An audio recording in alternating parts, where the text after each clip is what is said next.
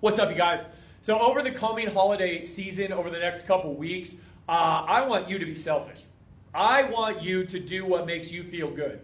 I want you to hang out with the people that make you feel alive, that, uh, that lift you up, that encourage you and support you.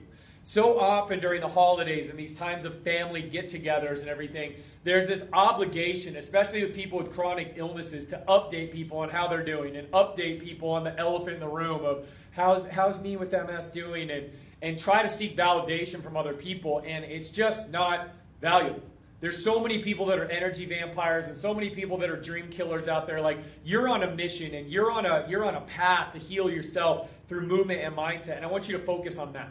So invest time in, in being around people who support that, want to know about you and lift you up, and avoid the other people that just drain you. And if you don't want to do something, don't do something. Stay focused on your movement, stay focused on your mindset.